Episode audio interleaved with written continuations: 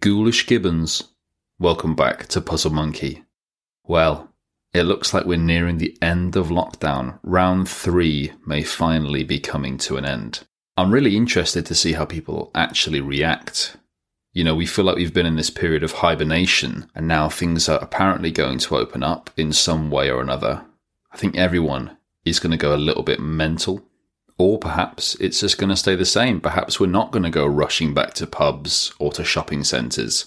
I'm sure some people will, but maybe this fear that the COVID crisis has created is just going to permeate into our normal way of being. Maybe this is our new normal. I absolutely hate that term, as I'm sure everyone does, and I'm not going to talk about it anymore because today I'm going to take a little bit of a different approach than normal. I'm going to spice things up a little bit.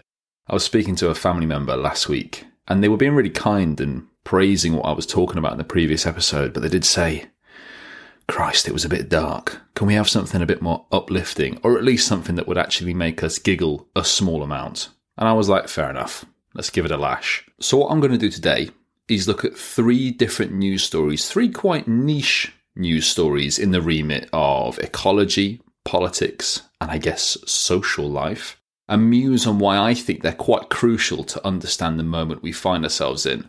I'm going to talk about how a cat surfing a train in London may show us how to topple the dreaded capitalist system, man.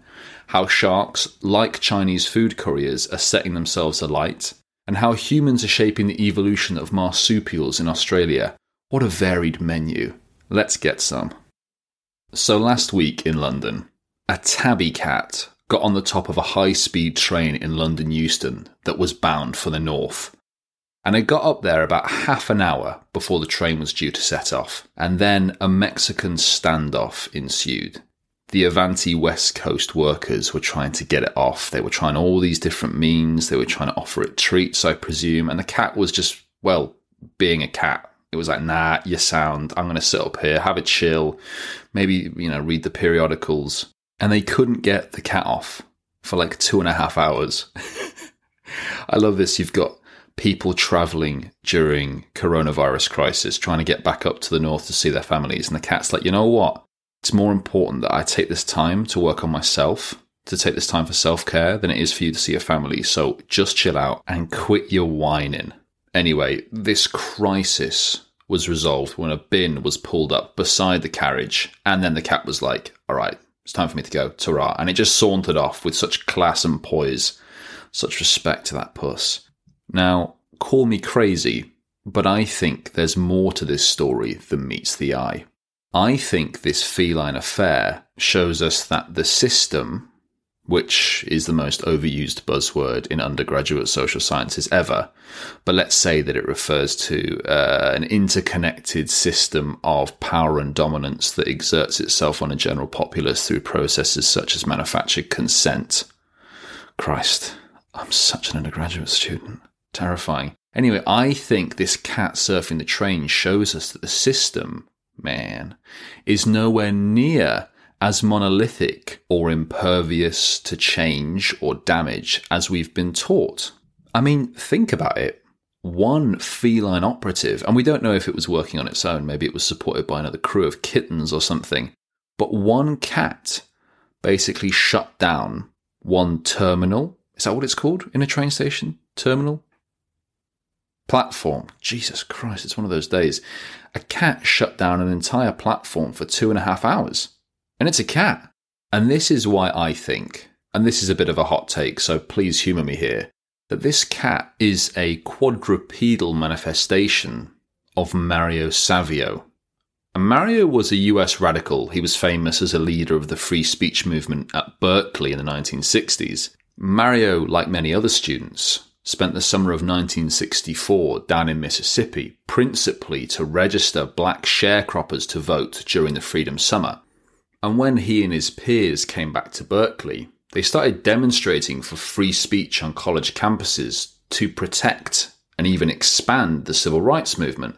It's quite interesting to think of free speech being expanded upon American colleges, whereas at the moment it seems to be under fire. Anyway, on this issue of free speech, Savio gave his very famous proclamation that there's a time when the operation of the machine becomes so odious, makes you sick at heart, that you can't take part. You can't even passively take part. And you've got to put your bodies upon the gears and upon the wheels, upon the levers, upon all the apparatus, and you've got to make it stop. And you've got to indicate to the people who run it, to the people who own it, that unless you're free, the machine will be prevented from working at all. Pretty powerful speech, don't you think? You can see here a lot of inspiration being taken from the Marxist ideals of the proletariat, basically taking over the means of production through violence or self sacrifice if necessary. And a lot of these ideas, although there's no real evidence for this, but in my mind at least, match on quite well to the ideas of Ted Kaczynski, the Unabomber. This idea of being a cog in the machine, and this machine, this idea of technology being the enemy of human liberation, of human spirit. Domestic US terrorists aside, I think that the cat on top of the train, and let's give him a name, Vladimir. I think what Vlad represents is exactly what Mario is talking about, is that if you do throw your body onto the cogs and the gears of the system, then it does actually have a disruptive force. It does have some impact. It's not just an act of, you know, symbolic protest. Because by God, there is a lot of symbolic protesting going on at the moment if you casually flick through Facebook or Instagram, it seems that every Tom, Dick, and Harold is telling us how to change our behavior to limit the impact we have on Mother Nature and how through purchasing power we can topple the system. For some, it's about buying a new t shirt that's made from hemp or some other biodegradable material, or maybe it's buying a bamboo toothbrush. If you go onto Instagram, lads, there are literally thousands of these dudes, these influencers, influencing you to buy certain things that they're telling you are going to save the world. And this kind of, I guess, comes back to the issue of ethical consumerism we talked about in the previous episode. And I have no doubt that these influencers are intelligent and they are well meaning and they actually believe, rightly so, that replacing non biodegradable materials with biodegradable materials will have a good impact. And I don't mean this as a slur. But they are also very good little capitalists because they invoke this idea that you need to purchase something new to solve an old problem. And if you look closely, this is very clearly imbued in the way in which these products are advertised. Because this new kind of, let's call it ecologically minded advertising, still mobilizes the same means to manipulate how you feel about a product, but more about how you feel about yourself. Because advertising has always and probably will always prey upon your insecurity. You're not hot? Well, buy this product and you'll be sound. Women don't take you seriously? Purchase this vehicle, this Swish watch made by blind Belgian nuns, this Swedish penis enlarger could be yours. As Noam Chomsky, God bless him, points out in his excellent documentary Requiem for an American Dream, when was the last time you saw an ad which actually advertised the physical qualities of the product.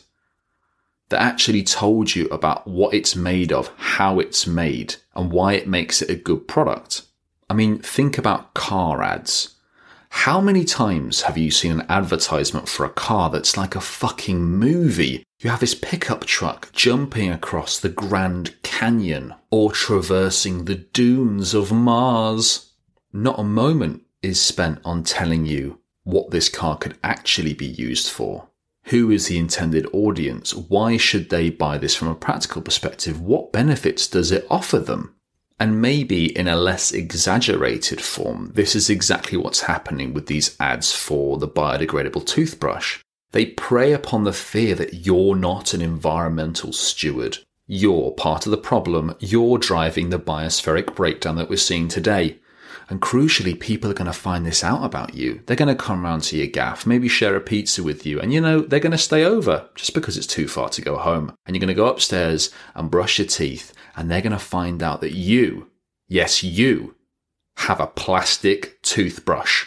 And in the old days, the good old days, we'd have sent you to the bloody gulag for your sins. I bet you listeners are like, who hurt this man? What trauma did he experience? But seriously, if you look at these ads for these products, don't they usually involve the archetypal image of the environmental steward? The bloke with the, you know, flannel shirt and the windswept hair and that look of just pure arseholeness. No, I'm joking. I'm just describing myself, obviously. You could be like this guy only if you buy the toothbrush. Your teeth will shine with such delight. And no one will ever find out about that time that you didn't bring your bag for life to co op when you bought those non vegan sausages. You see, capitalism has this truly amazing and elastic capacity to expand itself into new avenues, into new frontiers, new nooks and crannies and it just lives on. So buying this toothbrush, whilst it definitely is a beneficial thing to do, is just an example of the adaptivity of capitalism. And fair play to it. And the irony truly is that this episode of the podcast is sponsored by Banbuji, the most sustainable tube. Who am I kidding? No one's ever going to actually sponsor this shit. But how does this relate to Vlad? Let's go back to the cat on the top of the train. What he shows us is that a lazy protest upon the metabolisms and infrastructures of power is perhaps a much better way to topple the system than replacing all of our unbiodegradable junk with marginally more biodegradable junk. If we all took a book and sat atop the trains in our nearest train station, we'd have a hell of a lot more impact than buying the latest product that illustrates little more than our green virtue. And you'll say, Gusto, didn't Extinction Rebellion try sitting on the roofs of trains? Yeah, they did. And the police and public were a lot more brutal with them than they were with our kid Vlad. But they had a huge impact, don't forget that. They pretty much brought London, or at least some parts of it, to a standstill. For a precious moment, they illustrated that the system is far more delicate and vulnerable than we all seem to believe it is.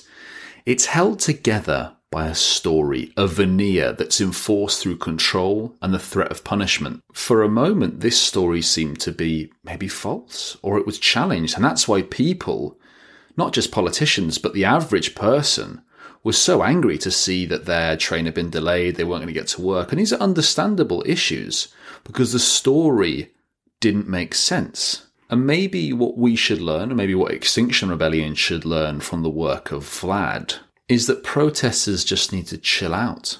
You know, there was a lot of issues that people were shouting at Extinction Rebellion for being an exclusionary force of predominantly middle class, white, privileged individuals.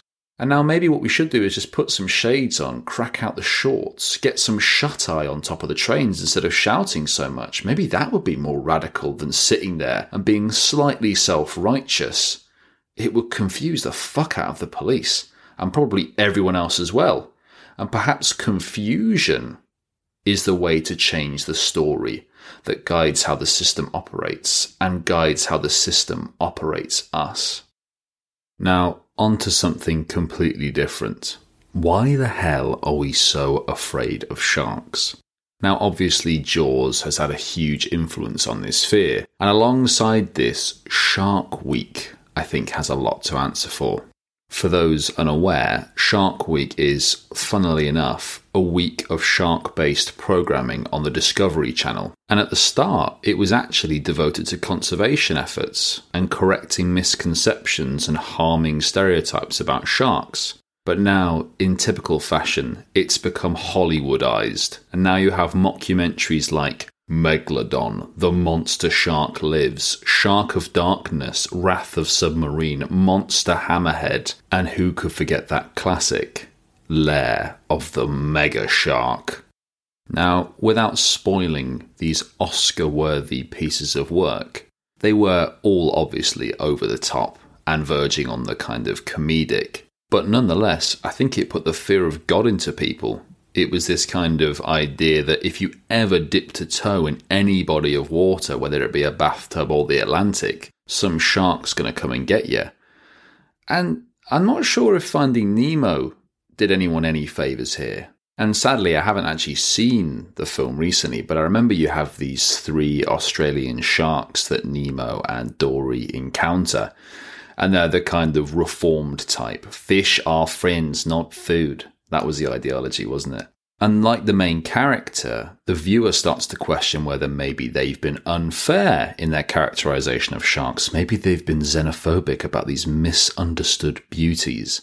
And then, just like that, they get a whiff of blood and they confirm all of the stereotypes of this mindless, bloodthirsty creature. And we come to the conclusion that we were right to characterize these fish so. We were right to see them as the horrors from the depths. Now, I'm no Roger Ebert.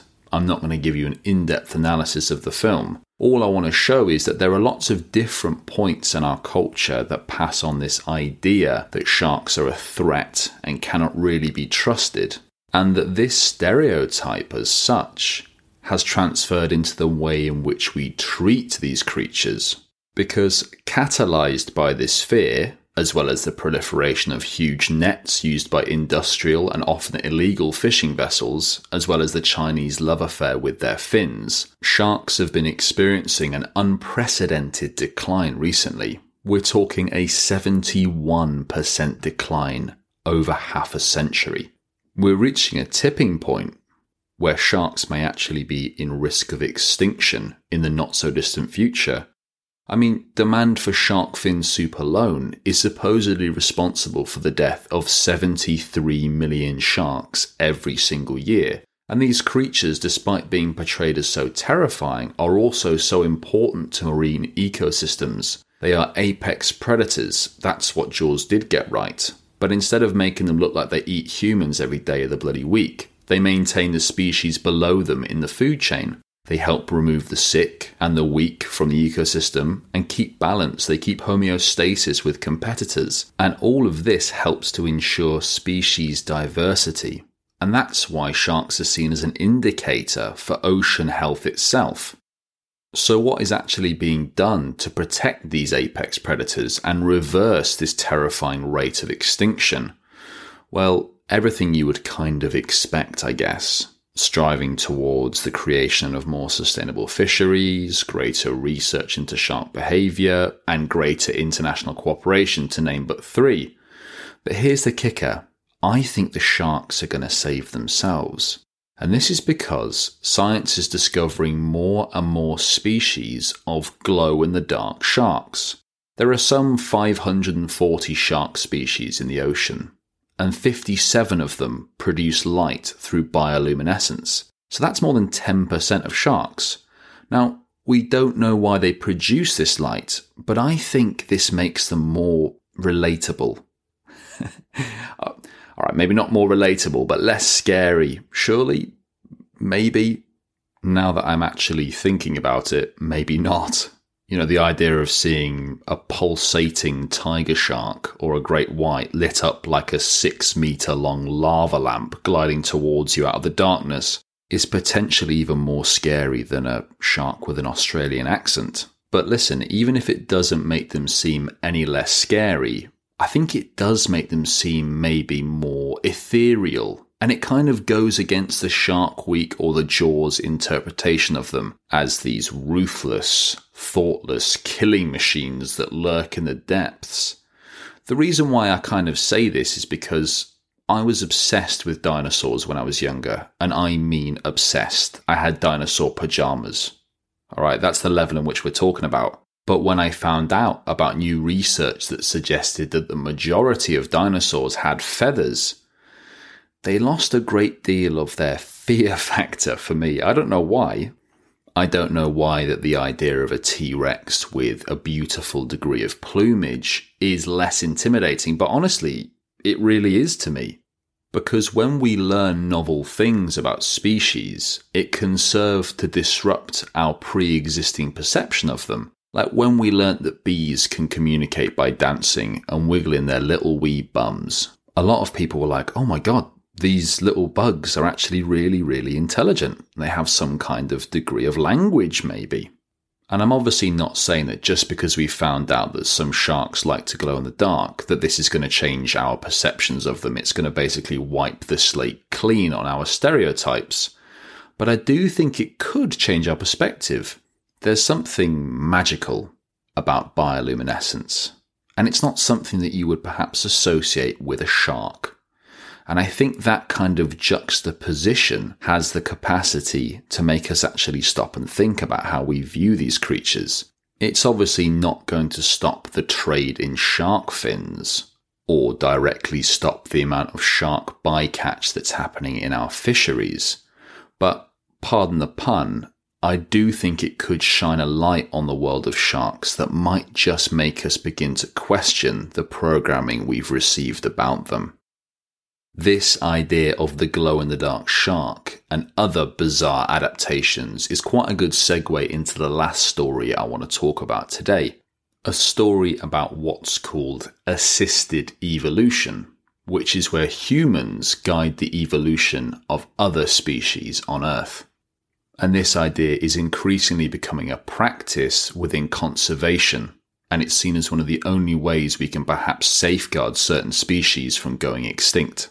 A country that has been utilizing assisted evolution within its conservation policies for a little bit of time now is Australia, and they're using it to try and protect declining numbers of native marsupials. See, the Brits, in our supreme wisdom, introduced a number of non native animals which have wreaked absolute havoc on the country's ecosystems. Two of the main critters introduced by us POMs are cats and foxes and populations of both have utterly exploded since their introduction. But why were they introduced in the first place? Do you remember that old tune back in the day that goes, I knew an old lady who swallowed a spider. It wiggled and jiggled and tickled inside her. She swallowed a spider to catch the fly, but I don't know why she swallowed the fly. Perhaps she'll die. I'm always using the most beautiful prose on this podcast. But anyway, the lady in the song goes on to eat a load of other animals to solve her issues of inner infestation. I think she finishes up necking a horse at the end of the song, but you can check that in your own time. Anyway, the British approach to solving environmental problems they created kind of followed the same logic as the song because European rabbits were imported to Australia in 1859 and they multiplied and multiplied like rabbits are wont to do. And within a short period of time, the population numbered in the hundreds of millions. Now, this wasn't the only reason why cats and foxes were introduced, but I think they were seen as a tool to limit this monstrous infestation. But as we know, fighting fire with fire tends to create, you guessed it, more fire. Because there were millions of rabbits, the number of cats and foxes who hunted them also exploded into hyperabundance as they feasted on the rabbits and native mammals alike. To put this into perspective, it's estimated that there are about 6 million feral cats in Australia, and they alone kill some 800 million native animals every single year. And this is totally our fault you know, we did bring them here. It's not as if the cats were going to somehow manage to get on the train like Vlad and end up in Australia. The outcome of all of this is that native marsupial species have perhaps suffered the most. Species like the lesser bilby and the desert bandicoot basically didn't really have enough time to evolve and adapt because these predators and competitors were introduced in such a short period of time. And for all intents and purposes, they've just been outcompeted and some people would say, well, yeah, that's survival of the fittest. But what do we do? Just stand by and do nothing? Do nothing to try and solve an issue that we created? It's this kind of sentiment that has galvanized projects such as Arid Recovery in Australia. Now they're focusing on two highly threatened marsupial species, the greater bilby and the burrowing bettong. Don't you worry, I'll put pictures of both on the Instagram.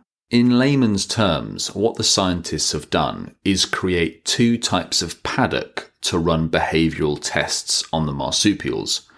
One paddock has just bilbies in it. Let's call this the placebo group. And the other paddock has bilbies in it, but the scientists have added a small number of cats. The hypothesis here is to put enough pressure on the marsupials in the shared paddock to produce behaviors or even evolutionary change that might just make them more resilient to the threat from cat and fox alike. I'm not sure about you, but this seems like a pretty high stakes game for the poor bilbies. Anyway, in one experiment, there were five cats released into a fenced off paddock with a few hundred greater bilbies in there. And basically, they were left with each other for two whole years. And after this first phase, the scientists caught some of the surviving bilbies, some of those that actually survived the onslaught from the cats, and then they mixed this population with some bilbies from the placebo group where there were no predators. And what they did was attach radio transmitters to all of their tails to trace them and place them in a new paddock with even more cats in it. And after 40 days, only a quarter of the bilbies that came from the predator free paddock were still alive. And interestingly, by comparison, two thirds of the bilbies that had been in a predator paddock had managed to avoid predation. And this suggests that bilbies that have actually been exposed to cats have better survival instincts. But the conundrum here is whether these skills were learned by the predator exposed bilbies or whether a selection process for bilbies with more cat-evading genes had been triggered. Now, the answer is not clear, but I think it does make a case for humans intervening in the behaviour of other creatures. But even though there's a case, does it mean that we should do it?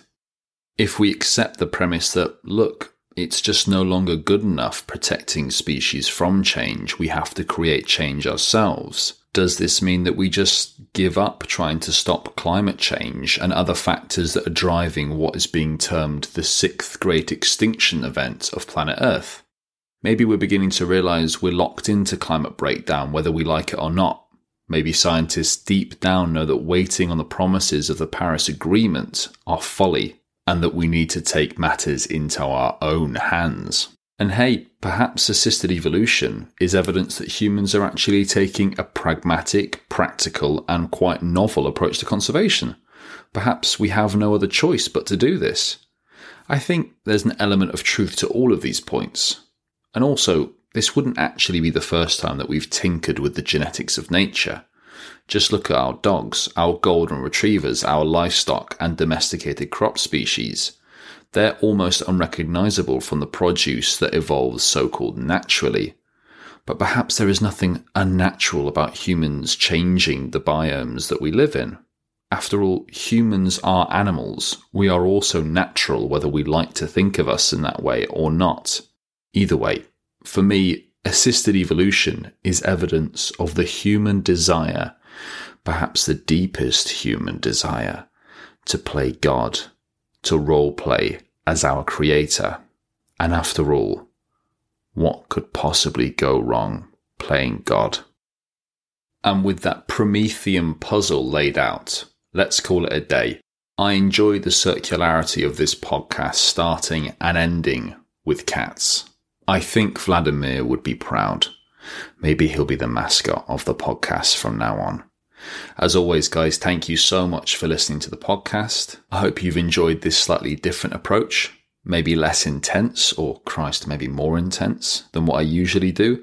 Let me know. I'd be interested to get your take. As always, my friends, please follow the podcast on whatever streaming service you use. And if you're listening on an Apple device, it would mean the absolute world to me if you would write a little positive review of the podcast on the iTunes store. This is basically the only real way the podcast can grow. So if you're feeling like a good Samaritan and you've enjoyed the kind of stuff I've been talking about, then that would be a real, real help. Aside from that, please share the podcast as widely as you would like. But most importantly, please look after yourself and please, please enjoy the sun if you have any. It's gone inside here, inevitably. Peace and love to all. Good luck. Ta Thank you.